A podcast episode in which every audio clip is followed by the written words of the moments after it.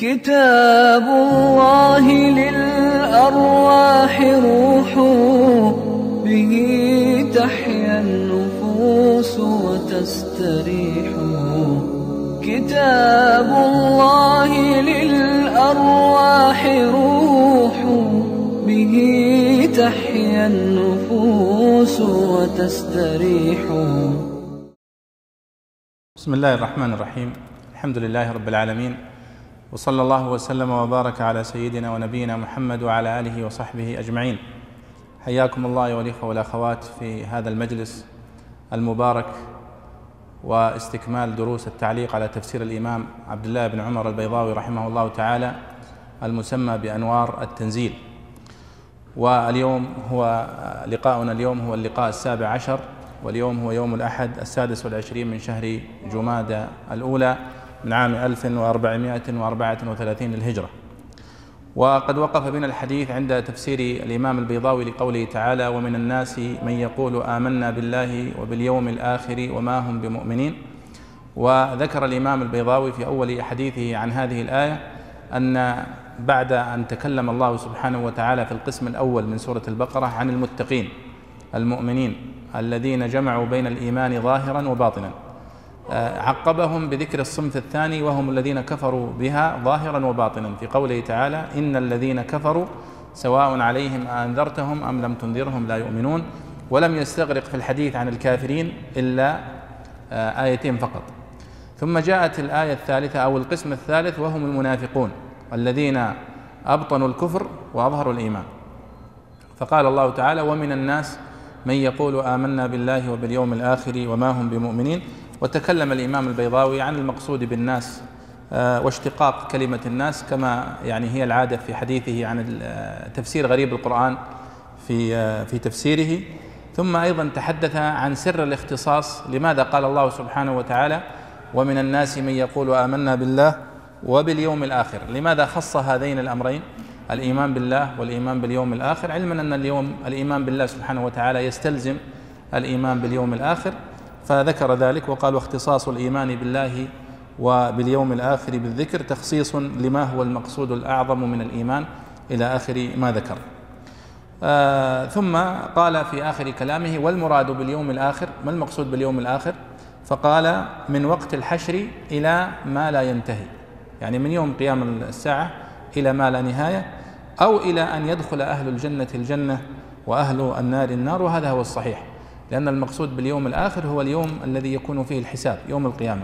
ثم إذا دخل أهل الجنة الجنة ودخل أهل النار النار فقد انتهى الزمن المحدد باليوم الآخر. اليوم نكمل من حديث من قول الإمام البيضاوي رحمه الله تعليقا على قوله تعالى وما هم بمؤمنين فتفضل يا شيخ محمد. بسم الله الرحمن الرحيم والصلاة والسلام على أشرف الأنبياء والمرسلين نبينا محمد وعلى آله وصحبه أجمعين. اللهم اغفر لنا ولشيخنا وللحاضرين أجمعين. قال الإمام البيضاوي رحمه الله تعالى في قوله تعالى وما هم بمؤمنين إنكار ما ادعوه ونفي من تحل إثباته. وكان أصله وما آمنوا ليطابق قولهم في التصريح بشأن الفعل دون الفاعل لكنه عكس تأكيدا أو مبالغة في التكذيب لأن إخراج ذواتهم من عداد المؤمنين أبلغ من نفي الإيمان عنهم في ماضي الزمان. ولذلك أكد النفي بالباء وأطلق الإيمان على معنى أنهم ليسوا من الإيمان في شيء ويحتمل أن يقيد بما قيدوا به لأنه جوابه جميل جميل. خليني أشرح هذه الفكرة يا محمد. آه البيضاوي الآن يقول آه يشرح لماذا قال الله سبحانه وتعالى وما هم بمؤمنين. ومن الناس من يقول آمنا بالله وباليوم الآخر وما هم بمؤمنين. هنا تغير نظم الكلام. كيف؟ يعني يقول هو استقامة الكلام أن يقول ومن الناس من يقول آمنا بالله. فلاحظوا أنهم هم قالوا عبروا بالفعل الماضي صح؟ قالوا آمنا بالله وباليوم الآخر. فكان نظم الكلام أن يكون الجواب وما آمنوا. ومن الناس من يقول آمنا بالله وباليوم الآخر وما آمنوا. طيب لماذا عدل عن هذه الصيغة فقط؟ ولم يقل وما آمنوا وإنما قال وما هم بمؤمنين. فانتقل من الصيغة الفعلية التعبير بالصيغة الفعلية أو بالجملة الفعلية إلى التعبير بالجملة الإسمية. هذا هو مقصود البيضاوي يعني لماذا حصل هذا التغيير؟ فيقول آه وما آمنوا قال وكان أصله وما آمنوا. يعني أصل نظم الكلام الذي يناسب وما آمنوا. قال وكان أصله وما آمنوا ليطابق قولهم في التصريح بشأن الفعل دون الفاعل. لكنه عكس تأكيدا أو مبالغة في التكذيب. تذكرون هذه المسألة كررناها مثال مرارا وهي الفرق بين التعبير بالجملة الفعلية والتعبير بالجملة الإسمية. نحن نقول دائما التعبير بالجملة الفعلية يدل على التكرار والحدوث والتجدد. أما التعبير بالجملة الإسمية يدل على الاستمرار. ولا شك أن التعبير بالجملة الإسمية أدل وأبلغ من التعبير بالجملة الفعلية. وتذكرون لعلكم تذكرون كلام ابن القيم رحمه الله عندما آه، تحدث في آه، تفسير قوله تعالى آه، في قوله سبحانه وتعالى في سورة الذاريات هل أتاك حديث ضيف إبراهيم المكرمين؟ إذ دخلوا عليه فقالوا سلاما. قال سلام. فهم عبروا بالجملة الفعلية قالوا سلاما يعني نسلم سلاما. وهو رد عليهم بالجملة الإسمية سلام أي سلام عليكم. فكان هو أكرم منهم لأن دلالة الجملة الإسمية أبلغ من دلالة الجملة الفعلية. هذه القاعدة مهمة جدا في البلاغة العربية.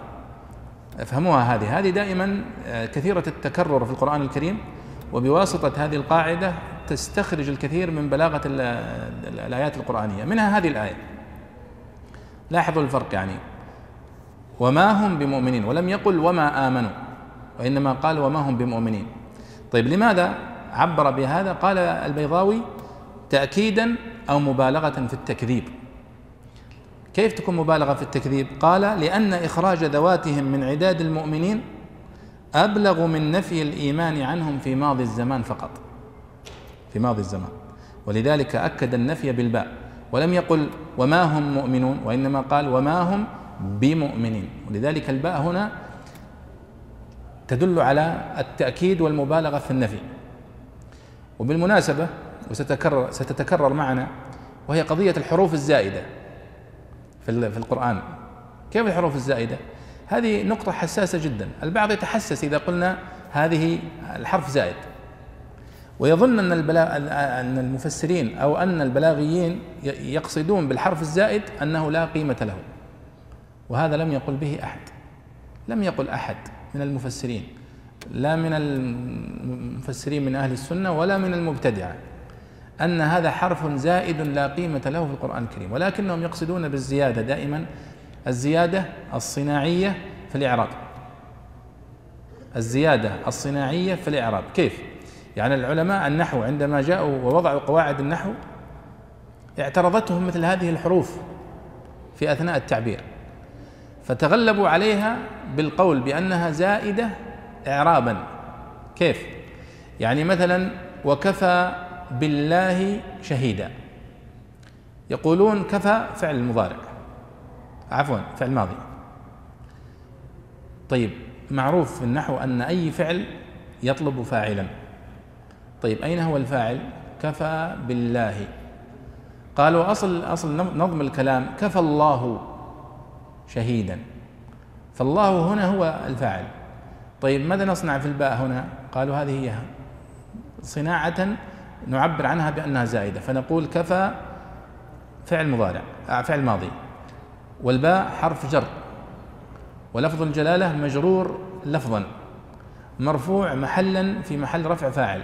وأصل الكلام كفى الله. شهيدا آه تمييز.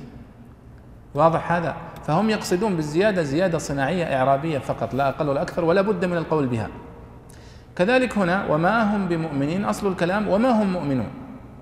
لكنه دخل حرف الجر هنا فجرها لفظا فأصبحت فما هم بمؤمنين.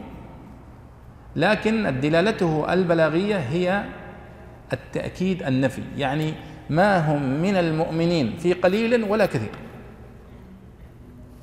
ولذلك الله سبحانه وتعالى قال أليس الله بكاف عبده؟ نفس الدلالة يعني بشديد الكفاية وبقوي الكفاية. فهنا يقول أن الله سبحانه وتعالى لم ينفي عنهم الإيمان في الماضي فقط ولم يقل وما آمنوا وإنما قال وما هم بمؤمنين لكي ينفي عنهم الإيمان تماما لا في الزمن الماضي ولا في الزمن المستقبل. ودلالة اللفظ الاسمي هنا أو الفعل الجملة الاسمية هي أقوى من هذا الجانب. هذا هذا معنى كلام البيضاوي في قوله لأن لكنه عكس تأكيدا أو مبالغة في التكذيب لأن إخراج ذواتهم من عداد المؤمنين أبلغ من نفي الإيمان عنهم في ماضي الزمان. وقد عبر أبو السعود فقال نفس المعنى الذي ذكرناه فقال أي أنه آثر الجملة الإسمية في إنكار دعواهم. فقال وما هم بمؤمنين ولم يقل وما آمنوا وذلك للمبالغة في الرد بإفادة انتفاء الإيمان عنهم في جميع الأزمنة لا في الماضي فقط كما تفيده الجملة الفعلية. واضح هذا يا مشايخ؟ طيب هذا هو معنى كلام البيضاوي. ثم قال وأطلق الإيمان على معنى أنهم ليسوا من الإيمان في شيء ويحتمل أن يقيد بما قيدوا به لأنه جوابه. كيف؟ يعني الله سبحانه وتعالى هم قالوا هم ومن الناس من يقول آمنا بماذا؟ بالله وباليوم الآخر. فالله سبحانه وتعالى قال وما هم بمؤمنين؟ بماذا يا رب؟ أطلق. ولم يقل وما هم بمؤمنين بالله واليوم الآخر كما قيدوهم. فيقول هنا آه على معنى أنهم ليسوا من الإيمان في شيء. ويحتمل أن يقيد بما قيدوا به لأنه جوابه يعني مثلا لو جاء مفسر وقال وما هم بمؤمنين؟ أي ما هم من الإيمان في شيء؟ قلنا جوابك صحيح. فعلا لأن حذف المفعول به إن صح التعبير المؤمنين بكذا وكذا يدل على العموم. يعني وما هم بمؤمنين فنفى عنهم صفة الإيمان مطلقا. ولو جاء مفسر آخر فقال وما هم بمؤمنين لا بالله ولا باليوم الآخر. فقيدها بما قيدوا به هم لأن جواب له. لقلنا أيضا جوابك صحيح ومحتمل لأن فعلا تحتمل لأنه جواب لهذه الكلام الذي تقدم. هم قالوا آمنا بالله وباليوم الآخر فهو قال وما هم بمؤمنين. أي بما ادعوه من الإيمان بالله واليوم الآخر. فهذا هو معنى كلام البيضاوي هنا. تفضل يا شيخ محمد. والآية تدل على أن من ادعى الإيمان وخالف قلبه لسانه بالاعتقاد لم يكن مؤمنا لأن من تفوه بالشهادتين فارغ القلب عما يوافقه أو ينافيه لم يكن مؤمنا. والخلاف مع الكرامية في الثاني فلا ينهض حجة عليهم جميل. يقول هنا الله سبحانه وتعالى يقول ومن الناس من يقول آمنا بالله وباليوم الآخر وما هم بمؤمنين. فهذه الآية تدل يعني هو يقول آمنا بالله وباليوم الآخر بلسانه فيه ولكنه في قلبه ليس كذلك. فالبيضاوي استنبط منها حكما. فقال والآية تدل على أن من ادعى الإيمان يعني بلسانه وخالف قلبه لسانه بالاعتقاد لم يكن مؤمنا. هذه الآية تقول هذا أنهم هم يقولون بأفواههم ما ليس في قلوبهم صح؟ والله سبحانه وتعالى نفى عنهم الإيمان.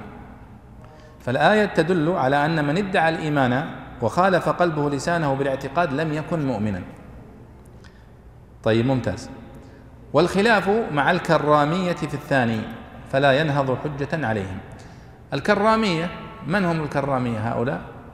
هؤلاء أتباع أبي عبد الله محمد بن كرام السجستاني المتوفى سنة 255 هجرية في نفس السنة التي توفي فيها آه، أبو عمرو آه، أو أبو عثمان الجاحظ. كلهم يعني نفس ال... هذا معتزلي وهذا كرامي وهذا أشعري آه، يعني وهذه يعني أقوال بدعية انتشرت في تلك المرحلة. ماذا يعني يعتقد هؤلاء الكرامية؟ أو ما هو القول الذي يقولونه؟ طبعا الكرامية يثبتون الصفات لدرجة مبالغ فيها لدرجة التجسيم والإثبات لذلك يصفون الله بأنه جسم تعالى الله. وأيضا يسمون الصفات أعراضا. وهذه مسألة من دقائق مسائل علم الكلام عندهم. ويثبتون القدر. لكن الذي يهمنا هنا في هذه الآية الذي ذكره البيضاوي قال ويقولون إن العقل يوجب ويمنع ويحسن ويقبح بعيدا عن الشرع. وهذا طبعا من الأخطاء التي عندهم. وأيضا يقولون أن الإيمان قول باللسان فقط وإن كان مع عدم تصديق القلب.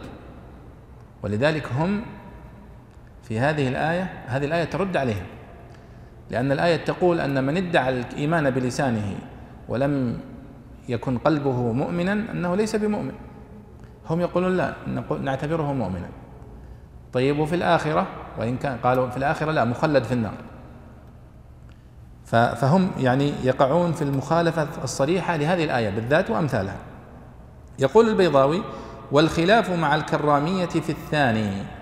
يعني في من يتفوه بلسانه ولكنه آه، يعني لا يواطئ قلبه لسانه في الاعتقاد. فلا ينهض كما يقول هنا البيضاوي حجة عليهم. ولذلك يقول المحقق هنا أن اللبس بسبب الاختلاف بين الإيمان عند الناس والإيمان عند الله. نحن نقول الآن الإيمان الذي ينفع عند الله سبحانه وتعالى لا بد أن يواطئ فيه القلب واللسان أن تكون مؤمنا بلسانك ومؤمنا بقلبك لأن الله سبحانه وتعالى يعلم آه، ذات الصدور ويعلم سرنا وعلانيتنا. فهذا هو الذي يحاسب الله عليه سبحانه وتعالى. لكن عندنا في, في, في, في عند الناس نحن ليس لنا إلا الظاهر. فإذا شهد الإنسان أنه لا إله إلا الله وأن محمد رسول الله فليس عليه له ليس لنا عليه سبيل وإنما هو مؤمن. ولو كان في قلبه يبطن الكفر. ولذلك لاحظوا أن الله سبحانه وتعالى مع أنه أطلع النبي صلى الله عليه وسلم على نفاق المنافقين إلا أن النبي صلى الله عليه وسلم كان يتعامل معهم بالظاهر ويكل سرائرهم إلى الله. بل إنه عليه الصلاة والسلام كاد أن يصلي على كبير المنافقين. لولا أنها نزلت الآية ولا تصلي على أحد منهم مات أبدا. لأن الأصل هو أن يتعامل معهم آه، آه، بالظاهر. طيب. تفضل يا شيخ محمد. قال الله تعالى يخادعون الله والذين آمنوا وما يخدعون إلا أنفسهم وما يشعرون. يخادعون الله والذين آمنوا. الخدع أن توهم غيرك خلاف ما تخفيه من المكروه لتنزله عما هو فيه وعما هو بصدده من قولهم خدع الضب إذا توارى في جحره وضب خادع وخدع إذا أوهم الحارس إقباله عليه. ثم خرج من باب آخر وأصله الإخفاء ومنه المخدع للخزانة. والأخدعان إلى القين خفيين في العنق والمخادعة تكون بين اثنين. وخداعهم مع الله ليس على قائله لأنه لا تخفى عليه خافية لأنه لا تخفى عليه خافية. ولأنهم لم يقصدوا خديعته بل المراد إما مخادعة رسوله على حذف المضاف أو على أن معاملة الرسول معاملة الله من حيث أنه من حيث إنه خليفته. كما قال تعالى يطع الرسول فقد أطاع الله. إن الذين يبايعونك إنما يبايعون الله. وإما وإما أن صبر صنيعهم مع الله تعالى. وإما أن صورة صنيعهم. وإما أن صورة صنيعهم مع الله تعالى من إظهار الإيمان واستبطال الكفر. وصنع الله معهم بإجراء أحكام المسلمين عليهم وهم عنده أخبث الكفار وأهل الدرك الأسفل من النار.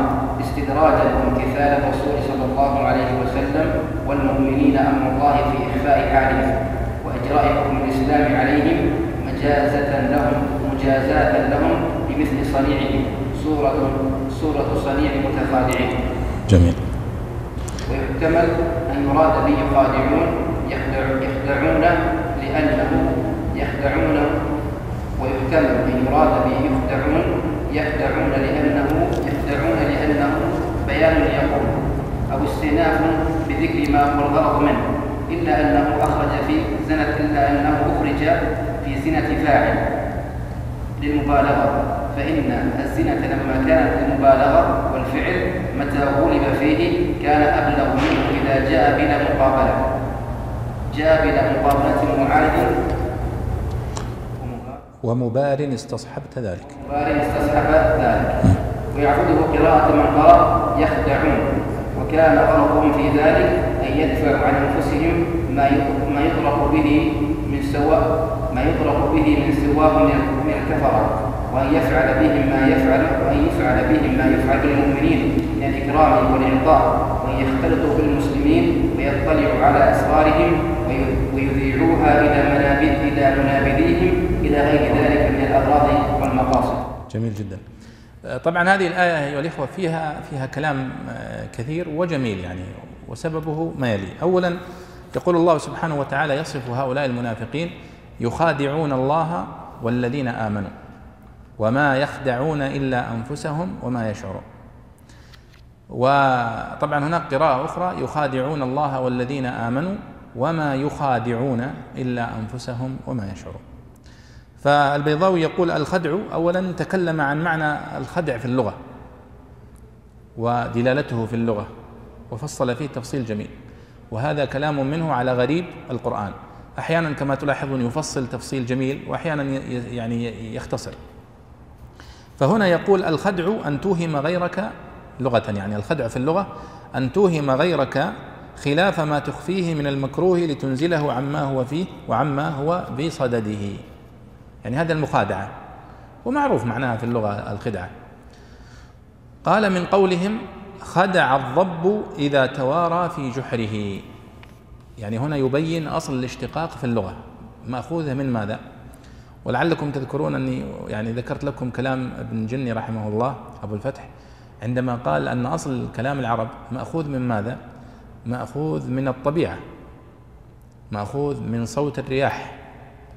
من صوت المطر من صوت الماء من خرير الماء. ولذلك تجدون حتى تعبيرهم عن مثلا هبوب الرياح هبة الرياح. حتى هب فيها معنى الهبوب. وخرير الماء خرير الماء مأخوذ من صوت خرير الماء نفسه. خر الماء خرير إلى آخره. وزلزل وصرصر. لذلك يقولون ريح صرصر لأن فيها معنى الصرير. ولذلك الله سبحانه وتعالى كمثل ريح فيها سر سر. هي طبعا كلام جميل جدا في هذا الاتجاه. تكلم به ابن جني وابن فارس قديما في أصل اشتقاق اللغة. فهنا يقول أن أخذ الخدعة أصلا مأخوذة من فعل الضب هذا. من قولهم خدع الضب إذا توارى في جحره. ليس فقط من توارى في جحره الحقيقة هو الضب لديه خدعة. وسمي النافقة يعني المنافق مأخوذ من فعل الضب وأيضا الخدعة. كيف؟ يقولون أن الضب قال أصب ضب خادع وخدع إذا أوهم الحارس إقباله عليه ثم خرج من باب آخر. وهم يقولون دائما أن هم يقولون اليربوع صراحة. هم في كتب اللغة يقولون اليربوع وبعضهم يسميه الجربوع. وهو الضب. أو من نفس الفصيلة يعني. وش ما هي فكرة النافقة؟ يأتي الضب أو اليربوع فيحفر له جحرا في الأرض. مثله مثل سائر الزواحف. لكنه يخاف من المداهمة. فماذا يصنع؟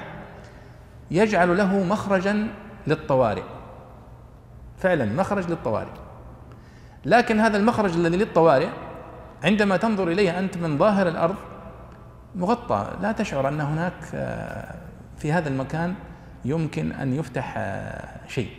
وإنما هي قشرة قشرة فقط. لكنك لو لو وقعت رجلك عليها تسقط في الحفرة تماما. والله أعلم أنهم أخذوها من من هذا الفعل الذي يفعله الضب.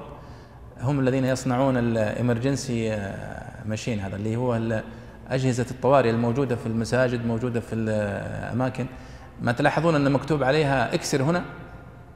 أليس كذلك؟ يعني لو ضربت بقوة ينكسر هذا الزجاج وتستطيع أنك تستخدم منبه الطوارئ.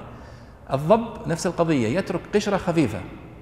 يعني لو كان يكتب كان كتب آه، افتح هنا أو أدخل هنا. فماذا يصنع الضب؟ إذا دوهم من المكان البوابة الرئيسية يخرج من بوابة الطوارئ. فهم يسمونه النافقة. لذلك الصياد الماهر ما ينتبه للفتحة المعروفة الباب الرئيسي وإنما يركز على الباب الذي فتحه الضب للطوارئ وهو الذي تسميه العرب النافقا ومنه سمي المنافق منافقا لأنه من من ظاهر الأرض لا يبدو أن هناك باب للضب ولكن في حقيقته من الداخل مجوف. يمكن أن يخرج منه. فهذه هي فكرة خديعة الضب.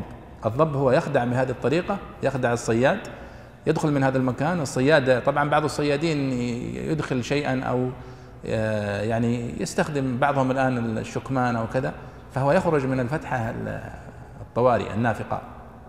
طيب نعود. فيقول هنا ضب خادع وخدع إذا أوهم الحارس إقباله عليه ثم خرج من باب آخر. وهو هذا الفتح. وأصله الإخفاء ومنه المخدع للخزانة. نعم وهم يسمون السرير الذي ينام عليه المخدع يعني المكان الذي ينام فيه الإنسان. والأخدعان لعرقين خفيين في العنق. هنا واحد وهنا واحد الأخدعان. ومنه قول الشاعر وأظنه دريد بن الصمة آه، حننا إلى ريا آه، ونفسك باعدت. مزارك من ريا وشعباكما معا. آه، وأذكر أيام الحمى ثم أنثني على كبدي من خشية أن تصدعا. ويقول أيضا آه، إلى تعبت من الإصغاء ليتا وأخدعا. يعني الشاهد الذي أريد أن أقوله أنه يقول تعبت من الإصغاء ليتا وأخدعا. فالأخدع هو هذا العرق الذي يعني هو خفي. ولا أدري والله بالضبط هل هو هذا الوريد أو غيره لكنه يعني عرق خفي في العنق. والمخادعة تكون بين اثنين. لاحظوا هذه النقطة مهمة جدا في فهم الآية. دائما يقولون في اللغة أن المفاعلة تقتضي أن تكون بين طرفين. فإذا قلت قاتلت محمدا قاتل محمد عليا لابد أن تكون بين اثنين. قاتل خادع آه، سابق آه، سامر نافس آه، وهكذا. فصيغة فاعل تدل على المشاركة. والمخادعة تكون بين اثنين. هنا تأتي الإشكالية في الآية. كيف نقول يخادعون الله؟ اولا كيف أننا نجعلهم هم في ند والله سبحانه وتعالى ند. الأمر الثاني هل يمكن نقول أنهم يخادعون الله؟ والله سبحانه وتعالى آه، لا يمكن أن أحد يخدعه لأنه يعلم كل شيء يعلم الغيب يعلم السر وأخفى. فكيف نوجه الآية؟ هنا يتكلمون المفسرون فالله سبحانه وتعالى يقول يخادعون الله والذين آمنوا. فهو صرح سبحانه وتعالى بأنهم يخادعون الله. فكيف وجه المفسرون هذه الآية؟ قال هنا وخداعهم مع الله ليس على ظاهره لأنه لا تخفى عليه خافية ولأنهم لم يقصدوا خديعته. لم يقصدوا خديعته. يعني هكذا يقول يعني المنافقون لم يقصدوا بفعلهم هذا خديعة الله سبحانه وتعالى بل المراد إما مخادعة رسوله فكأن معنى الآية يخادعون رسول الله لكنه حذف المضاف وأبقى المضاف إليه فأصبحت يخادعون الله. قال أو على أن معاملة الرسول معاملة الله. من حيث إنه خليفته. واستدل بآيتين في القرآن الكريم تحمل هذا المعنى. كما قال تعالى من يطع الرسول فقد أطاع الله. فكأن أيضا من يخدع الرسول كأنه خدع الله. هذا هذا توجيهه. طيب ومن قوله تعالى إن الذين يبايعونك إنما يبايعون الله. فإذا كأن الذين بايعوا النبي صلى الله عليه وسلم كأنما بايعوا الله. طيب هذا توجيه. أن المقصود به النبي صلى الله عليه وسلم ولكنه حذف المضاف وأبقى المضاف إليه. توجيه ثالث. قال وإما أن صورة صنيعهم مع الله وهذه هذا الوجه الذي قال به كثير من العلماء. وإما أن صورة صنيعهم مع الله تعالى من إظهار الإيمان واستبطان الكفر وصنع الله معهم بإجراء أحكام المسلمين عليهم وهم عنده أخبث الكفار وأهل الدرك الأسفل من النار استدراجا لهم وامتثال رسول وامتثال رسول صلى الله عليه وسلم المؤمنين أمر الله في إخفاء حالهم وإجراء حكم الإسلام عليهم مجازاة لهم بمثل صنيعهم صورة صنيع المتخادعين. كيف؟ هذا الوجه ذكره الإمام الطبري وأيده. كيف؟ يعني يقول صورة فعل المنافقين. المنافقون الآن يظهرون الإيمان ويبطنون الكفر. ويعني يعني صنيعهم هذا كأنهم يضحكون على المؤمنين. ويخدعون النبي صلى الله عليه وسلم والصحابة و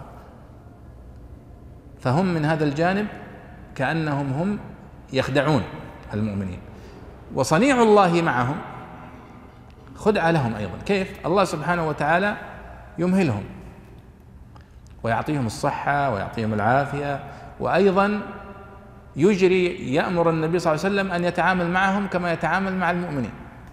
يتعامل معهم بالظاهر. ويكل سرائرهم إلى الله. ويمهلهم إلى الآخرة. ثم إذا جاءت الآخرة انكشف لهم كما قال الله سبحانه وتعالى يوم يقول المنافقون والمنافقات للذين آمنوا انظرونا نقتبس من نوركم. قيل ارجعوا وراءكم. فاقتبسوا نورا التمسوا نورا.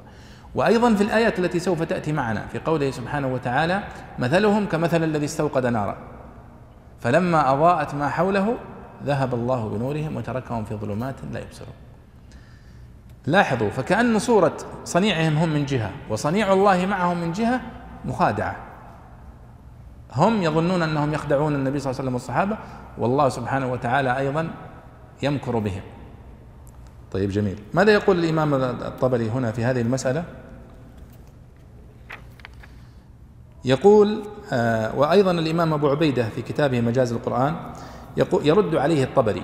طبعا لأنه ما جاء ذاك الوقت لا الزمخشري ولا البيضاوي ولا حتى يرد عليهم الطبري. لكن الطبري يرد هذا القول على من قال به سواء من المتقدمين والمتأخرين فماذا يقول الطبري؟ قال قد قال بعض المنسوبين إلى العلم بلغات العرب. إن ذلك الحرف جاء بهذه الصورة. أعني يخادع بصورة يفاعل وهو بمعنى يفعل. في حروف أمثالها شاذة من منطق العرب نظير قولهم قاتلك الله بمعنى قتلك الله. ليش؟ لأن أبو عبيدة له رأي في هذه الآية وله غيره قال به. يقول أن يخادع ويخدع بمعنى واحد. لأنه لا يشترط من من صيغة يفاعل أو صيغة المفاعلة المشاركة. وهذه لها يعني لها شواهد في في كلام العرب فاعل ولا تقتضي المفاعلة لا تقتضي المشاركة وإنما هي من جانب واحد. ثم ذكر رأيه وليس القول في ذلك عندي كالذي قال. هذا كلام الطبري. بل ذلك من التفاعل الذي لا يكون إلا من اثنين. يعني يقول فعلا هو يخادعون على بابها من المشاركة. كسائر ما يعرف من معنى يفاعل ومفاعل في كل كلام العرب. وذلك كيف يشرحها الطبري؟ نفس فكرتنا هذه. وذلك أن المنافق يخادع الله جل ثناؤه بكذبه بلسانه على ما تقدم وصفه. والله تبارك اسمه خادعه بخذلانه عن حسن البصيرة بما فيه نجاة نفسه في آجل معاده. كالذي أخبر في قوله تعالى ولا يحسبن الذين كفروا أنما نملي لهم خير لأنفسهم إنما نملي لهم ليزدادوا إثما فكأن الله سبحانه وتعالى بإمهالهم لهم يخدعهم حتى إذا جاءوا يوم القيامة انكشف لهم حقيقة الأمر. وهذا كلام الإمام الطبري طبعا أنا أقرأ من تفسير الواحدي البسيط وليس من تفسير الطبري. طيب إذا هذه آه، صورة من صور توجيه هذه صورة من يعني من صور توجيه آه، فكرة يخادعون الله والذين آمنوا أن المقصود المخادعون على بابها فعلا. فهم صنيعهم وفعلهم فيه مخادعة وصنيع الله لهم. أيضا فيه مخادعة لهم. قد يقول قائل طيب هل يليق أن نقول أن الله سبحانه وتعالى يخادع؟ هذه مسألة مهمة جدا. فنقول أيها الإخوة صفات الله سبحانه وتعالى ثلاث أنواع أو الصفات ثلاث أنواع. الصفة الأولى هي الكمال على كل حال مثل البصر السمع القدرة آه، العلم. فهذه تثبت لله على كل حال.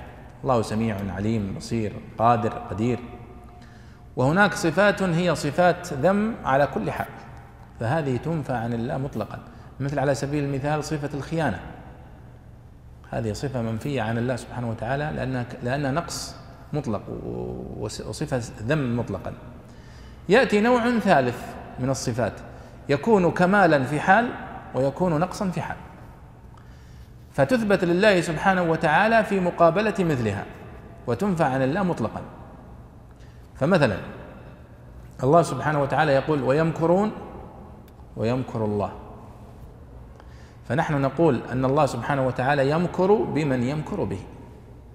لكن هل يجوز أن تقول إن الله يعني يتصف بالمكر؟ أو أن تسمي أحد عبد الماكر؟ نقول لا. لأن هذه الصفة تثبت لله في مقابلة من يقوم من يفعل ذلك. ومثلها هذه الآية يخادعون الله وهو خادعهم. كما في سورة النساء. فالله سبحانه وتعالى أثبت لنفسه صفة المخادعة صفة المكر صفة الاستهزاء آه، صفة السخرية ولكن في مقابلة من يفعل ذلك من الكفار والمنافقين. ويسخرون منهم سخر الله منهم. يستهزئ يستهزئ آه إنما نحن مستهزئون الله يستهزئ بهم. ويمكرون ويمكر الله. إن يخادعون وهو خادعهم. فهذه تسمى أنها تسمى يعني أو تثبت لله من باب المشاكلة اللفظية فقط. يعني كأن الله سبحانه وتعالى عندما قابل مكرهم هذا بمثله سمي ذلك مكرا وإلا ليس ليس في الحقيقة بمكر. وكذلك هنا في المخادعة. طيب قال هنا ويحتمل أن يراد بيخادعون يخدعون. وهذا كلام أبي عبيدة. يعني هو يذكره البيضاوي احتمالا في آخر الأقوال. وهذا يجعلنا نفهم من منهج البيضاوي دائما أنه دائما يقدم الأقوال التي يرى أنها راجحة. والأقوى عنده. ويؤخر الأقوال التي ليست كذلك. قال ويحتمل أن يراد بيخادعون يخدعون لأنه بيان ليقول ليقول يعني في قوله سبحانه وتعالى في ومن الناس من يقول آمنا بالله وباليوم الآخر وما هم بمؤمنين يخادعون الله. فكأن كلمة يخادعون الله وما بعدها بيان لقولهم هذا واستهزائهم. قال أو استئناف بذكر ما هو الغرض منه. إلا أنه أخرج في زنة فاعل للمبالغة. يعني يقول هو يخدعون ولكنه قال يخادعون للإشارة إلى مبالغتهم في الفعل. فإن الزنة لما كانت للمبالغة والفعل متى غولب فيه كان أبلغ منه إذا جاء بلا مقابلة معارض ومبار استصحبت ذلك ويعضده قراءة من قرأ يخدعون. يعني يقول هو أنك عندما تعبر بالفعل بصيغة المبالغة المفاعلة يخادعون مع أنك لا تقصد المبالغة المشاركة وإنما تقصد المبالغة في الفعل. هم يخدعون آه، خديعة كبيرة. كأنك تريد أن تقول هم يخدعون خديعة كبيرة. ولا تريد أن تقول هم يخادعون بمعنى أنهم يمكرون من جانب والله من جانب. ثم ذكر هذا الكلام الجميل الذي قال فإن الزينة لما كانت للمبالغة والفعل متى غولب فيه كان أبلغ منه إذا جاء بلا مقابلة معارض ومبال استصحبت ذلك. وهذه من دقائق علم الدلالة. كيف؟ علم الدلالة علم جميل جدا من علوم اللغة العربية. وهو الفعل المضارع. على ماذا يدل؟ قالوا والله يدل على الحدوث والتجدد وكذا. طيب والفعل الماضي؟ قالوا يدل على يعني حدث كان في زمان سابق. إذا معناها أنك دائما الفعل يدل على حدث زائد زمن. أما الاسم يدل على حدث ولا عفوا ولا يدل على زمن. فإذا قلت محمد مجتهد هذا يدل على حدث وهو أنه مجتهد. بس متى؟ مجتهد في الماضي ولا في المستقبل ولا في الحاضر؟ لا يدل على عليه الاسم. لكن إذا قلت اجتهد محمد عرفنا أنه اجتهد زائد أنه في الزمن الماضي. هذا يسمونه علم الدلالة. فهو من هذا العلم يناقش الفكرة هذه. يقول الفعل إذا كان بصيغة المفاعلة وأنت لا تقصد المفاعلة دل على أنه أنك تريد أن تقول أنه كان هناك مبالغة في الفعل هذا. فبدل أن تقول يخدعون الله والذين آمنوا خدعة كبيرة استغنيت عن كلمة يخدعون وقلت يخادعون. طيب هل أنت تقصد المشاركة؟ قال لا وإنما أقصد المبالغة في الدلالة وهذا طبعا علم جميل اسمه علم الدلالة وله كتب طبعا تناقشه في اللغة العربية وفي غيرها قال ويعضده قراءة من قرأ يخدعون لأن الآية فيها قراءات. يخادعون الله والذين آمنوا وما يخدعون إلا أنفسهم. هذه قراءة عاصم وقراءة ابن عامر وقراءة الكسائي وقراءة حمزة. يعني أهل الكوفة كلهم وزائد بن عامر الدمشقي يقرؤون يخادعون الله والذين آمنوا وما يخدعون إلا أنفسهم. قراءة نافع وابن كثير وأبي عمرو البصري يخادعون الله والذين آمنوا وما يخادعون إلا أنفسهم. فيقرؤون في الموضعين يخادعون يخادعون بصيغة المبالغة أو المفاعلة. طيب. قال وكان غرضهم أي المنافقون وكان غرضهم في ذلك أن يدفعوا عن أنفسهم ما يطرق به من سواهم من الكفرة أو ما يطرق به من سواهم من الكفرة وأن يفعل بهم ما يفعل بالمؤمنين من الإكرام والإعطاء وأن يختلطوا بالمسلمين فيطلعوا على أسرارهم ويذيعوها إلى منابذيهم إلى غير ذلك من الأغراض والمقاصد. طبعا يعني هو يقول أن الهدف الذي يقصده المنافقون من إعلانهم للإيمان وإبطانهم للكفر أنهم يريدوا أن يت يعني يستمتعوا بكل المميزات التي يستمتع بها المؤمنون. فيعيشون حياة هادئة يستمتعون بالنصرة المال يعني يعيشون في المجتمع الإسلامي مثلهم مثل المسلمين لكنهم في داخلهم لا يؤمنون بالله ولا بالرسول صلى الله عليه وسلم ولا يريدون له الخير. ولذلك يقول عبد الله بن أبي لما رأى النبي صلى الله عليه وسلم آه، قويت شوكته في المدينة ورأى أن الأمور اتجهت. فقال له أحد أصدقائه يعني ما العمل يا أبا عبد الله؟ لأن عبد الله بن أبي اسمه ابنه عبد الله وهو صحابي جليل. فاسمه عبد الله الصحابي عبد الله ابن عبد الله ابن أبي. فقال له ما أنت فاعل؟ قال هذا أمر قد توجه. يعني من خلال استشرافه للمستقبل رأى أن النبي صلى الله عليه وسلم ودعوة النبي صلى الله عليه وسلم اتجهت وأنها كل يوم في في في ازدياد وفي قوة. فليس معنا إلا أن نبقى على هذا الوضع الذي نحن عليه نظهر لهم نعطيهم ظاهر ظاهرنا ونظن عليهم بباطننا ونبقى على ما نحن عليه. ولذلك المنافق دائما يبالغ في الطاعة أحيانا وهو كاذب كما كان يفعل ابن أبي إذا جاء النبي صلى الله عليه وسلم يوم الجمعة الناس الصحابة رضي الله عنهم كلهم جلوس. يقوم هو قبل أن يصعد النبي صلى الله عليه وسلم على المنبر فيقول يا معشر المهاجرين يا معشر الأنصار هذا رسول الله استمعوا له وأطيعوا.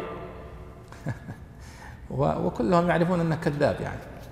فحتى قال له أحدهم يعني اسكت يا عدو الله يعني. لكن الفكرة أن أن المنافقين يقصدون بإظهارهم إيمانهم ما ذكره البيضاوي هنا من التمتع بالمزايا التي يتمتع بها المؤمنون. طيب تفضل. وما يخدعون إلا أنفسهم قراءة نافع وابن كثير وبعمر والمعنى أن دائرة الخداع راجعة إليه وضررها يحيق بهم أو أنهم في ذلك خدعوا أنفسهم لما ضروها بذلك. وخدعتهم أنفسهم حيث حيث حدثتهم بالأمان الفارغة وحملتهم على مخادعة من لا تخفى عليه خاطر وقال الباقون وما يخدعون لأن المخادعة لا تتصور إلا بين اثنين وقرئ ويخدعون من خدع ويخدعون بمعنى ويخدعون المشكلة أظن أن النسخة اللي عندك محمد ما هي مشكورة صح؟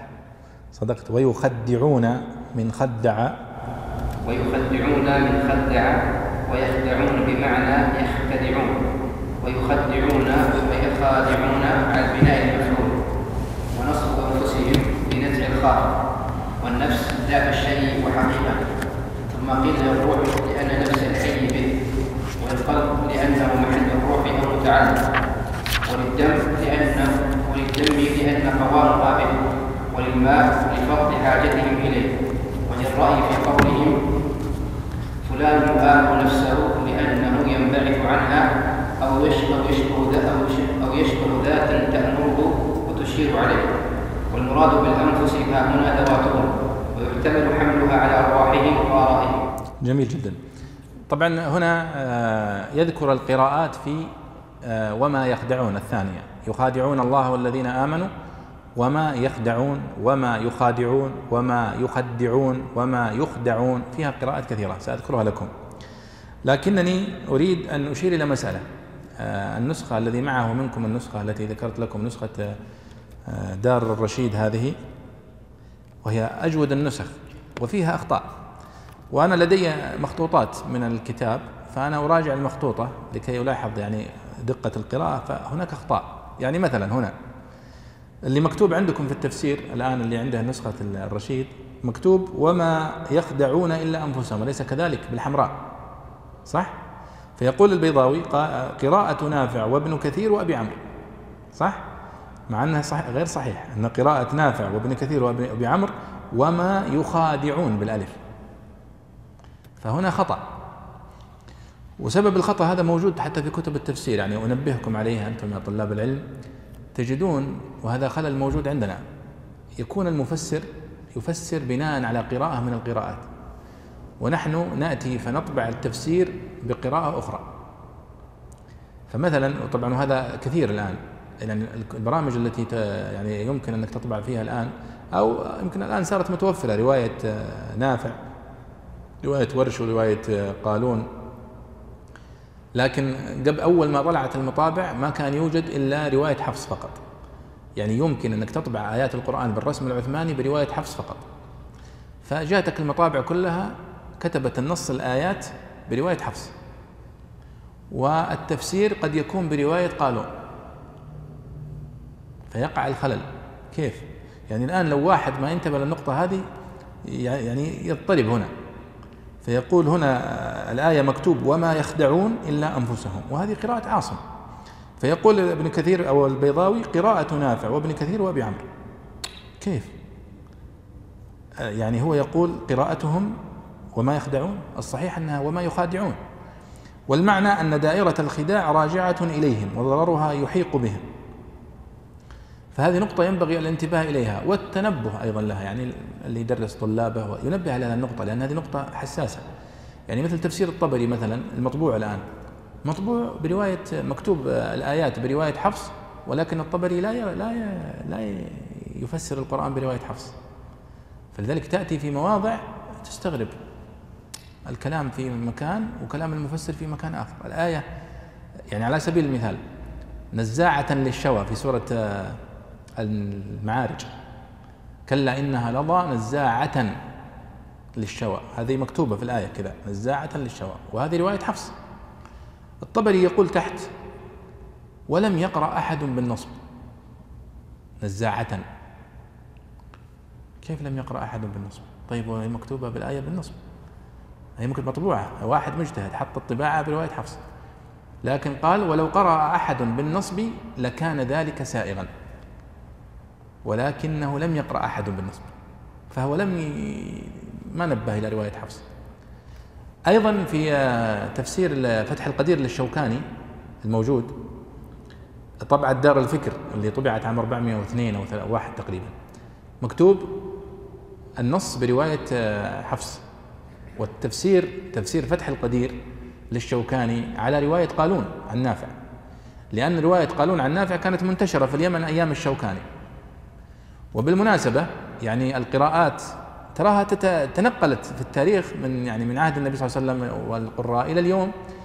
يعني مثلا كانت قراءة آه، أبي عمرو منتشرة في مثلا في مصر وفي المغرب في ليبيا والمناطق اللي هناك.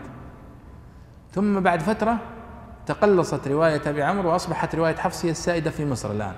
ولذلك في مصر الآن ما نادر أنك تلقى أحد يقرأ برواية أبي عمرو أليس كذلك؟ في السودان هناك من يقرأ بقية تقرأ برواية أبي عمرو. المغرب الجزائر ولا أدري عن تونس يقرؤون برواية ورش عن نافع. من قديم. هنا في الجزيرة اختلفت. مرة كان حفص يعني تراها قريبة يعني ما ما انتشرت إلا في الآونة الأخيرة. لكن هناك عوامل لانتشار رواية حفص لأن المصاحف أول ما طبعت طبعت برواية حفص وانتشرت. أيضا لأن الأساتذة الذين يدرسون رواية حفص من المصريين خصوصا انتشروا كثيرا في العالم فانتشرت الرواية بانتشارهم. ولذلك أذكر لفتة طريفة يذكرها الأعمش. الأعمش ميمون بن مهران. فيقول أدركت الكوفة والأعمش متوفى قديما أتصور أنه توفي 148 تقريبا. يقول أدركت الكوفة والناس يقرؤون برواية عبد الله. يقصد عبد الله بن مسعود. وما كانوا يقرؤون برواية أبي أبي بن كعب أو برواية زيد كما يقول. أبو عبد الرحمن السلمي أحد التابعين القراء الكبار أخذ القراءة عن أبي بن كعب وعن زيد بن ثابت في المدينة. يوم جاء عثمان بن عفان رضي الله عنه وأمر بجمع المصحف في عهده كتب المصحف وأرسل النسخة منه مع أبي عبد الرحمن السلمي إلى الكوفة. وكان أبو عبد الرحمن السلمي يقرأ يقرئ الناس بهذه الرواية في الكوفة وبقي أكثر من أربعين سنة يقرئهم. معه المصحف من جائبه من المدينة وهو يقرأ يقرئ الناس برواية أبي التي رواية زيد بن ثابت.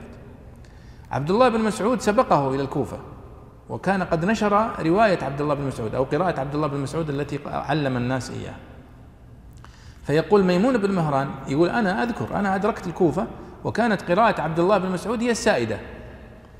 ثم اليوم انعكست الفكرة فأصبح الذي يقرأ برواية عبد الله بن مسعود نادر جدا وأصبحت القراءة السائدة هي قراءة أبي التي جاء بها من المدينة عبد الرحمن السلمي.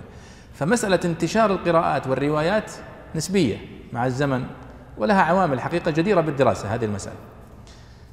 هنا يتكلم البيضاوي عن القراءات في يخادعون ويخدعون إلى آخره. فيقول قراءة نافع وابن كثير وأبي عمرو.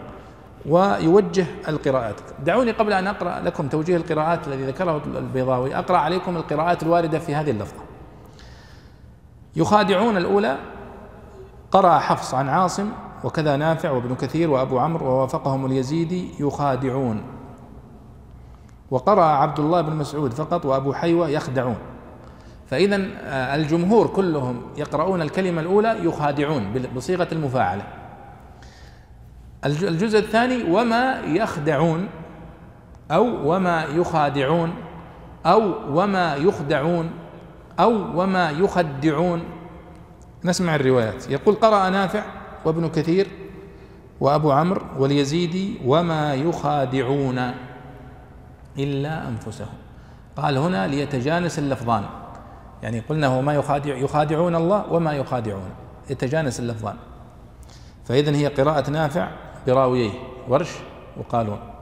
وابن كثير براوييه. قنبل والبزي وأبو عمرو ابن العلاء براوييه. واليزيدي القراءة الثانية قال وقرأ ابن عامر الدمشقي وعاصم الكوفي وحمزة الكوفي أيضا والكسائي الكوفي وأبو حيوة وأبو جعفر ويعقوب وخلف. وما يخدعون وهذه التي نقرأ بها. وما يخدعون إلا أنفسهم. قراءة الثالثة قال وقرأ الجارود بن أبي سبرة وهي من القراءات الشاذة. وأبو طالوت عبد السلام بن شداد وما يخدعون. يعني يقرؤون هكذا يخادعون الله والذين آمنوا وما يخدعون إلا أنفسهم. وما يخدعون إلا أنفسهم. يعني تأويل الكلام وسوف يتكلم عنها البيضاوي وما يخدعون إلا عن أنفسهم. فلما حذفنا حرف الجر عن نصبنا الكلمة التي بعدها. فأصبحت وما يخدعون إلا أنفسهم.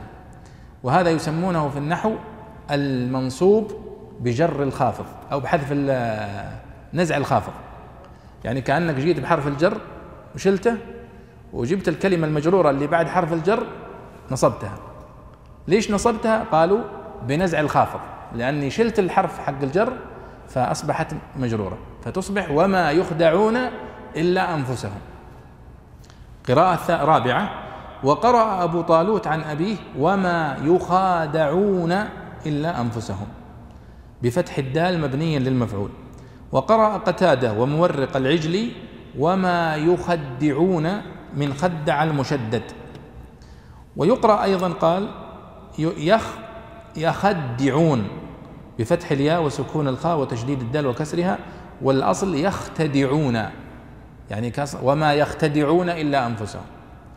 قال وقرئ وما يخادعهم إلا أنفسهم وأيضا شاذة. وقرأ بعضهم وما يخدعون كالقراءة السابقة. وقرأ يحيى بن يعمر وهو من النحويين الكبار وما يخدعون إلا أنفسهم. إذا لاحظت القراءات كلها فيها قراءتان آه، متواترة والبقية من القراءات الشاذة التي نستفيد منها في النحو ونستفيد منها في التفسير ونستفيد منها في الاستنباط الفقهي يعني الأحكام الفقهية. ولكن لا يجوز القراءة بها ولا يجوز القراءة إلا بالقراءات المتواترة الصحيحة. طيب نرجع لكلام البيضاوي.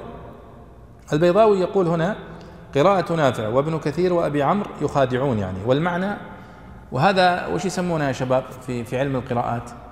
اللي هو صنيع البيضاوي هنا يسمونه توجيه القراءات.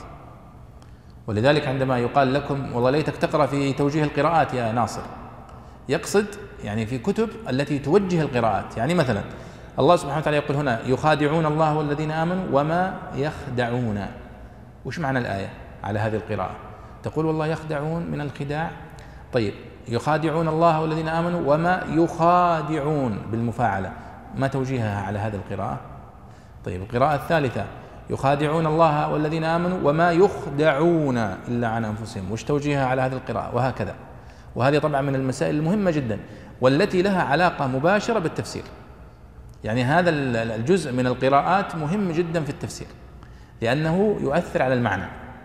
وتعلمون أن علم التفسير هو يعني يعنى بالدرجة الأولى بالمعنى ببيان المعنى. فنأخذ من علم القراءات ما يؤثر على المعنى.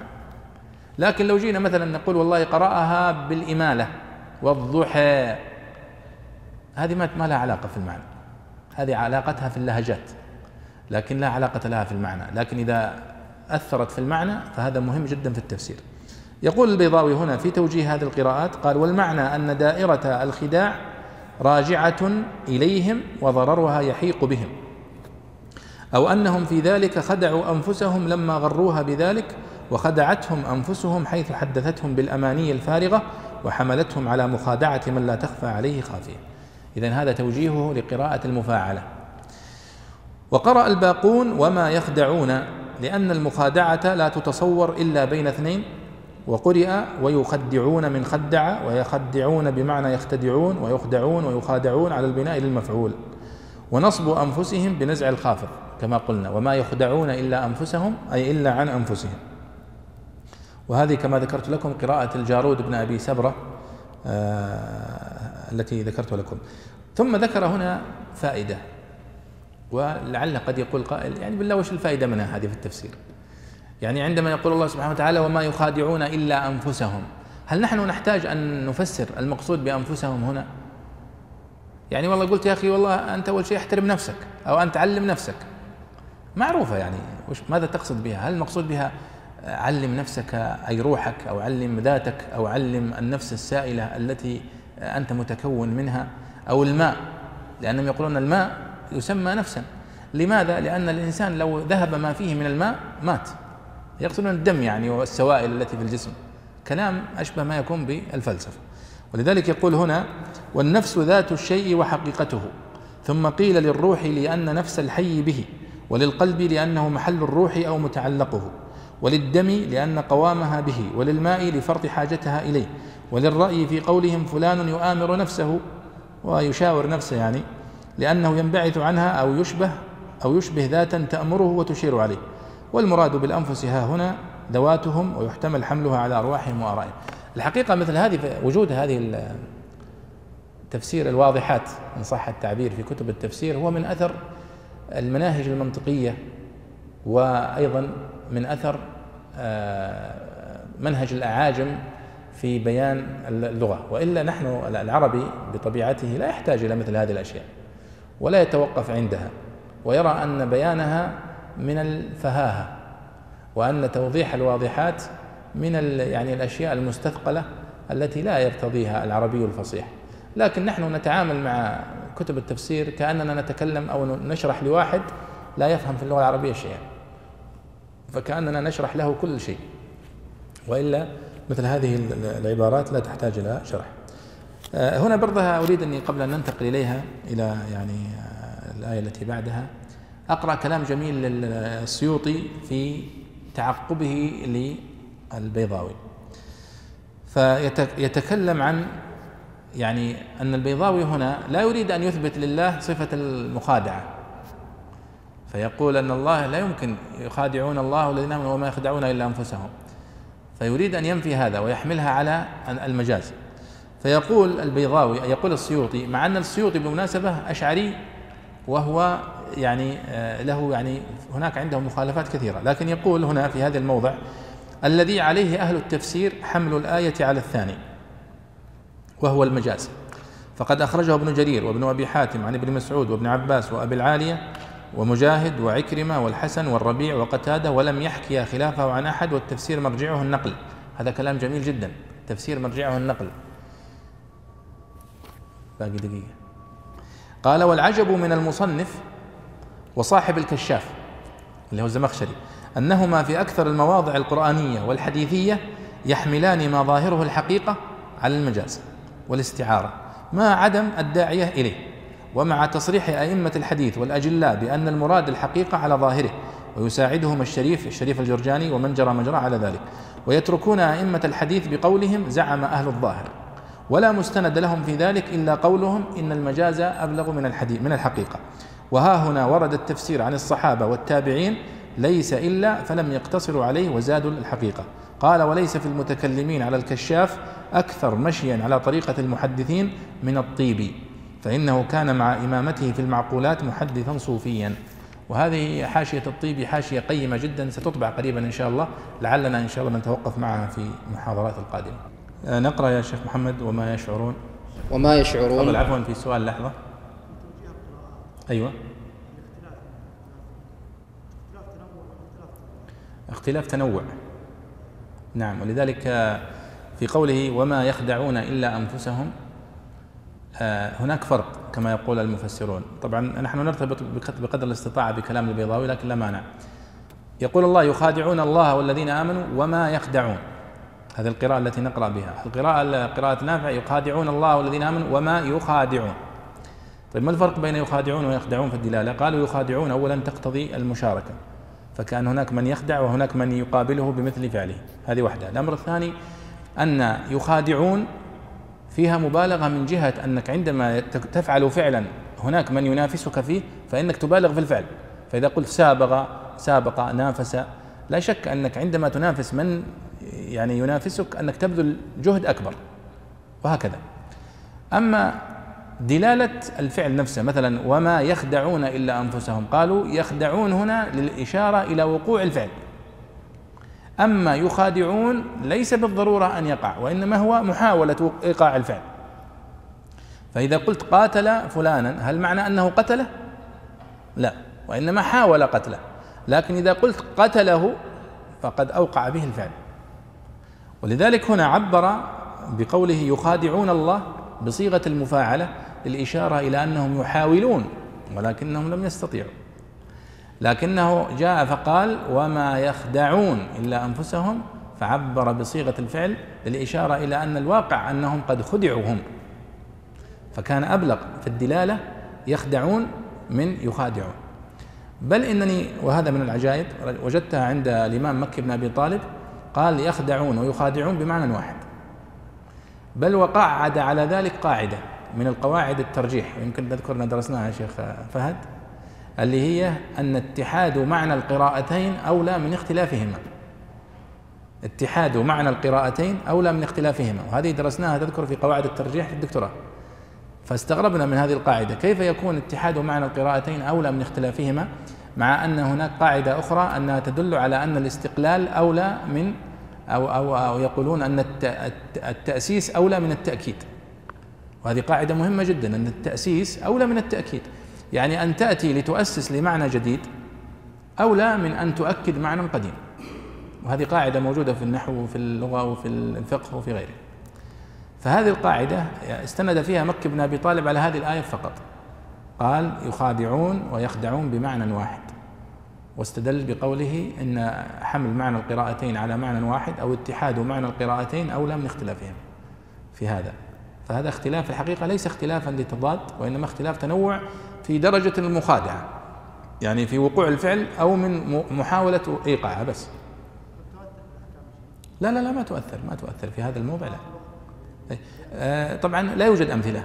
لا يوجد أمثلة. أحيانا يكون الاختلاف مؤثرا وأحيانا يكون آه، غير مؤثر. فمثلا يكون مؤثر في مثل قوله سبحانه وتعالى مثلا آه، فامسحوا برؤوسكم وأرجلكم إلى الكعبين.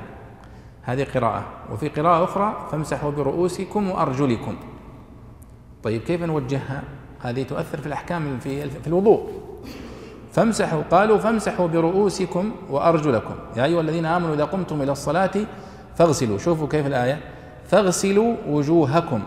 مفعول به صح؟ فاغسلوا فعل. أنتم آه، فاعل. وجوهكم مفعول به. فاغسلوا وجوهكم وأيديكم إلى المرافق صح؟ إذا حق الوجوه هي الغسل وحق اليدين أيضا إلى المرافق الغسل. فاغسلوا وجوهكم وأيديكم إلى المرافق. وامسحوا برؤوسكم وأرجلكم. تعود على على الغسيل. بمعنى كأنك تقول فاغسلوا وجوهكم وأيديكم وأرجلكم ودخلنا بينها وامسحوا برؤوسكم. فيكون حق اليدين أو الرجلين إذا نصبناها أن تعود إلى الغسل إلى اغسلوا وجوهكم وأيديكم وأرجلكم. طيب على القراءة الثانية وامسحوا فاغسلوا وجوهكم وأيديكم إلى المرافق وامسحوا برؤوسكم وأرجلكم. قالوا هذا إذا كانت فيها خف. فحقها المسح. فإذا استفدنا من القراءة حكمين أو القراءتين. أن إذا كانت قراءة الفتح فهي تأمرك بغسل الرجلين وهذا في الأصل إذا توفر الماء. فإذا كنت تتيمم فيكفي فيها المسح أليس كذلك؟ أو في وإذا كنت عفوا إذا كنت فيها جورب أو عليها جبيرة يكفي فيها المسح أليس كذلك؟ فإذا قالوا إذا الرجلين في حال لبس الجوربين فإنه يجزئ فيها المسح كالرأس. فاختلف الحكم لهذا وهناك يعني يعني أمثلة أكثر صراحة من هذا وقد كتب فيها بحوث يعني أثر اختلاف القراءات في الأحكام. وهذه مهمة جدا ولكنها قليلة ليست كثيرة. تفضل يا شيخ وما يشعرون؟ اقرأ. وما يشعرون لا يحسون لذلك لتمادي غفلتهم. جعل لحوق وبال الخداع ورجوع ضرره إليهم في الظهور كالمحسوس الذي لا يخفى إلا على مؤوف الحواس. والشعور الإحساس ومشاعر الإنسان حواسه وأصله الشعر ومنه الشعار. يا سلام. يعني البيضاوي هنا يتحدث عن معنى قوله تعالى وما يشعرون. ما معنى يشعرون؟ قال لا يحسون لذلك لتمادي غفلتهم. جعل لحوق وبال الخداع ورجوع ضرره إليهم في الظهور كالمحسوس الذي لا يخفى إلا على موؤوف الحواس. موؤوف الحواس يعني المريض الذي لا يعني يشعر بما يشعر به الإنسان الصحيح. يعني إذا لمس لا يشعر بما يلمس وإذا شم لا يشعر لا يشم وإذا أراد أن يذوق لا يتذوق كما يتذوق الناس. هذا يقال له موؤوف الحواس يعني مريض. كما يقول المتنبي يقول آه، ومن يك ذا فمن مر مريض يجد مرا به الماء الزلال. الماء الزلال العذب يشربه يقول هذا مر. ما المر المرارة هي في لسانه وليست في في الماء. فكذلك هذا موؤوف الحواس فهو يقول الله سبحانه وتعالى عبر بالشعور عن هذا الأمر. يقول يخادعون الله والذين آمنوا وما يخدعون إلا أنفسهم وما يشعرون. فعبر بالشعور هنا كأنهم لو كان لديهم إحساس لو كان لديهم إيمان لو كان لديهم قلوب يقظة لشعروا بهذا الخلل الذي هم يمارسونه. ولكنهم مرضى هذه الحواس فلا يشعرون بهذا. ثم تحدث عن معنى الشعور في اللغة فقال والشعور الإحساس. ومشاعر الإنسان حواسه. وأصله الشعر ومنه الشعار. وفي مخطوطة الشعر طبعا الشعر مفتوح يعني بدون ضبط يعني. والذي يبدو أنه هو أصله الشعر الشعر. لأن ابن فارس رحمه الله يقول في في مقاييس اللغة شعر الشين والعين والراء أصلان. أحدهما يدل على علم وعلم. ومنه الشعر. سمي الشعر شعرا لأن الشاعر يشعر بما لا يشعر به غيره. ولذلك يعبر تعبيرا يعجز غيره عنه ولكنه إذا سمعه صدقه. كما قال عنترة يقول هل غادر الشعراء من متردم قالوا معناها أن الشعراء لفرط دقة إحساسهم ما تركوا للناس شيئا إلا وعبروا عنه وسبقوا إلى التعبير عنه. ومنه الشعار والشعار كما يقول العلماء الشعار هو باطن الثياب. باطن الثياب التي نلبسها يعني الملابس الداخلية. الملابس الداخلية عند الإنسان تسمى الشعار والملابس الخارجية تسمى إيش؟ تسمى الدثار. ولذلك النبي صلى الله عليه وسلم عندما قال يا معشر الأنصار أنتم الشعار وغيركم الدثار. لأن الإنسان لا يجعل ثيابه الداخلية للثياب التي يطمئن إليها ويرتاح فيها ويأنس لها ونحو ذلك.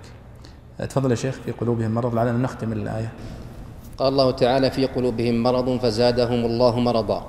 المرض حقيقة فيما يعرض للبدن فيخرجه عن الاعتدال الخاص به ويوجب الخلل في أفعاله. ومجازا في الأعراض النفسانية التي تخل بكمالها كالجهل وسوء العقيدة والحسد والضغينة وحب المعاصي لأنها مانعة من نيل الفضائل أو مؤدية إلى زوال الحياة الحقيقية الأبدية.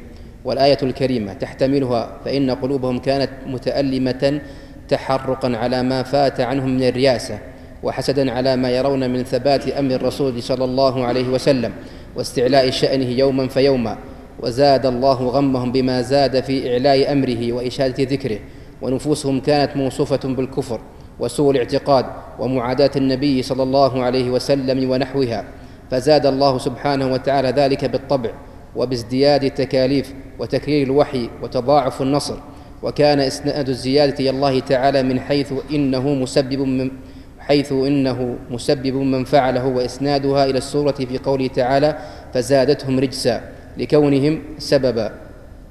ويحتمل أن يراد بالمرض ما تداخل قلوبهم من الجبن والخور والخور حين شاهدوا شوكة المسلمين وإمداد الله, وإمداد الله تعالى لهم بالملائكة وقذف الرعب في قلوبهم وبازدياد وبزيادة, وبزيادة تضعيفه بما زاد لرسوله صلى الله عليه وسلم نصرة على الأعداء وتبسطا في البلاد. جميل.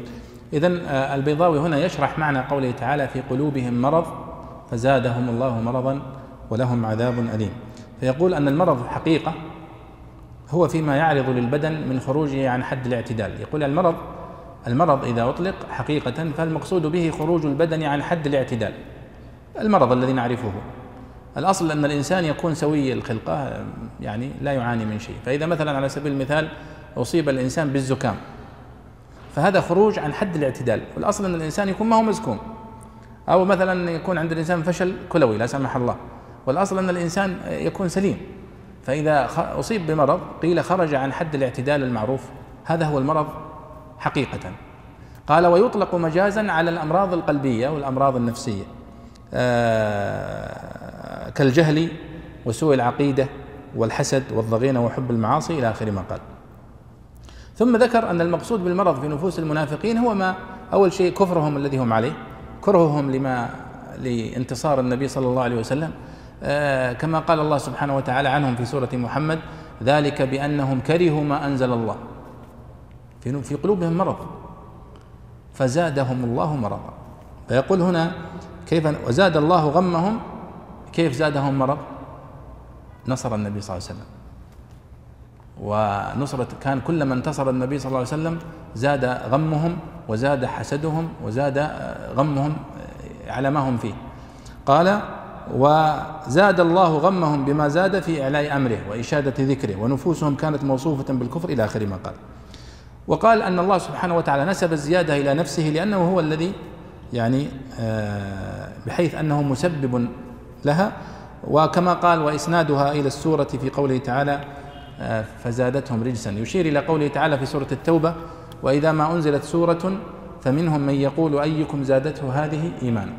فأما الذين آمنوا فزادتهم آه، فأما الذين آمنوا فزادتهم إيمانا وهم يستبشرون. وأما الذين في قلوبهم مرض فزادتهم رجسا إلى رجسهم وماتوا وهم كافرون. طيب.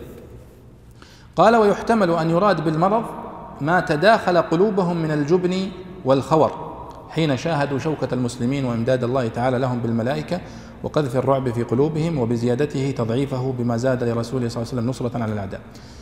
ويقول والآية الكريمة تحتملهما فإن قلوبهم كانت متألمة إلى آخره. فيقول الله سبحانه وتعالى يقول في قلوبهم مرض فزادهم الله مرضا. نحن قلنا المرض حقيقة هو خروج الجسم عن حد الاعتدال والمرض مجازا هو ما يعني يصاب به الإنسان من الحقد والحسد وكره ما أنزل الله كل هذه أمراض نفسية. والآية تحتمل هذا وتحتمل هذا. والذي يظهر والله أعلم أن المقصود بالمرض القلبي هو النفاق والكفر كما في الآيات القرآنية. أن الله سبحانه وتعالى يقول في قلوبهم مرض فزادهم الله مرضا. وليس بالعكس أنه قال في آية في سورة المنافقون آه، وإذا رأيتهم تعجبك أجسامهم. يعني ما شاء الله من حيث الصحة كمال أجسام. لكن من حيث القلوب آه، قلوبهم مريضة بالكفر والنفاق. فهذا الذي يظهر والله تعالى أعلم. كمل يا محمد ولهم عذاب أليم نختم بها؟ ولهم عذاب أليم أي مؤلم. يقال ألم فهو أليم كوجع فهو وجيع وصف به العذاب لمبالغة. كقوله تحية بينهم ضرب وجيع. على طريقة قولهم جد جدة. أيوة بما كانوا يكذبون كمل.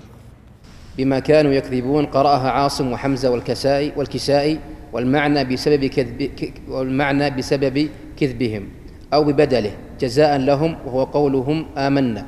وقرأ الباقون يكذبون. يكذبون. يكذبون. من كذبة لأنهم كانوا يكذبون الرسول صلى الله عليه وسلم بقلوبهم وإذا خلوا إلى شياطينهم أو من كذب الذي هو المبالغة أو للتكثير مثل مثل بين الشيء مثل بين الشيء وموت البهائم وموتة البهائم. أو من كذب الوحشي إذا جرى شوطا وقف لينظر ما وراءه. فإن المنافق متحير متردد والكذب هو الخبر عن الشيء على خلاف ما هو به وهو حرام كله لأنه علل به استحقاق العذاب حيث رتب عليه. وما روي أن إبراهيم وما روي أن إبراهيم عليه الصلاة والسلام كذب ثلاث كذبات فالمراد التعريض ولكن لما شابه الكذب في صورته سمي به. جميل. آه طبعا هنا في قوله ولهم عذاب أليم أليم هنا يقول البيضاوي أي مؤلم. أليم على وزن فعيل وفعيل تأتي في اللغة العربية بمعنى فاعل وتأتي بمعنى مفعول. فإذا قلت مثلا فلان سجين يعني مسجون وإذا قلت فلان طريد أي مطرود. فإذا قلت الله سميع أي سامع. والله عليم. أي عالم. فصيغة سميع أو صيغة فعيل تأتي بمعنى فعيل وتأتي بمعنى مفعول. فهو هنا يقول أليم هنا بمعنى مؤلم. واستدل بقول الشاعر تحية بينهم ضرب وجيع أي موجع. بما كانوا يكذبون وبما كانوا يكذبون. هذا قراءتان في هذه الآية. فيقول قرأها عاصم وحمزة والكسائي يكذبون والمعنى بسبب كذبهم. أو ببدله جزاء لهم وهو قولهم آمنا يعني هم يقولون آمنا وهم كاذبون في ذلك فكان هذا جزاءهم. قال وقرأها الباقون بما كانوا يكذبون. يعني بما كانوا يكثرون من التكذيب ويكذبون النبي صلى الله عليه وسلم فيما جاء به من كذبه لأنهم كانوا يكذبون الرسول عليه الصلاة والسلام بقلوبهم. هنا البيضاوي نفس الطريقة التي تكلمنا عنها مرارا وهو يوجه القراءات. يقول والله ناس قرأوا يكذبون ومعناها يعني يكذبون في في قولهم لأنهم يدعون أنهم مؤمنون وهم ليسوا كذلك. والقراءة الأخرى يكذبون بالتشديد وهذه القراءة معناتها أنهم يكذبون النبي صلى الله عليه وسلم يكذبون الرسالة إلى آخره.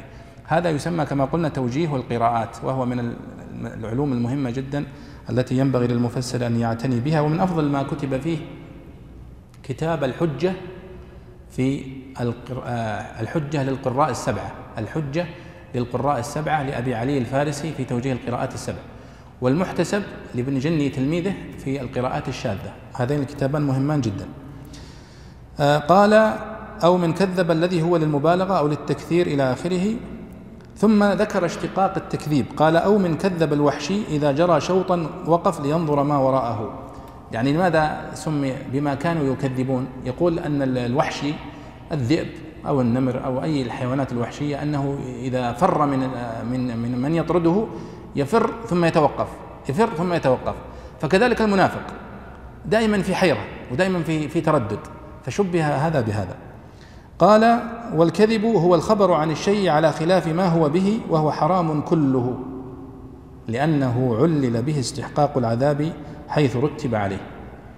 وما روي أن إبراهيم عليه الصلاة والسلام كذب ثلاث كذبات فالمراد التعريض ولكن لما شابه الكذب في صورته سمي به. آه، طبعا الحديث الذي ورد عن إبراهيم عليه الصلاة والسلام أنه لم يكذب إلا ثلاث كذبات في البخاري وفي مسلم. وقول البيضاوي هنا أن الكذب كله حرام يعني فيه مخالفة يسيرة.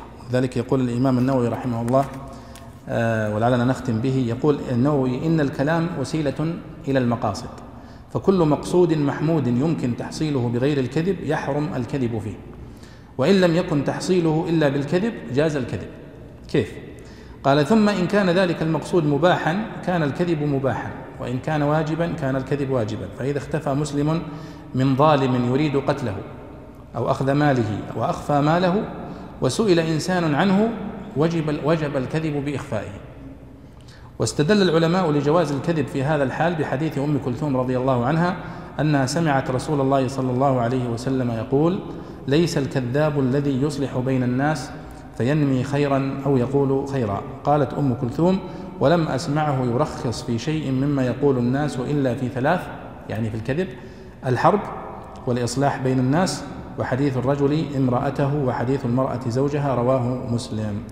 وطبعا الفكرة في أن يكذب الرجل على زوجته أو العكس فيما يصلح بينهما. فإذا هذا فيه نوع من الاستثناء لهذا العموم الذي ذكره البيضاوي في قوله والكذب حرام كله.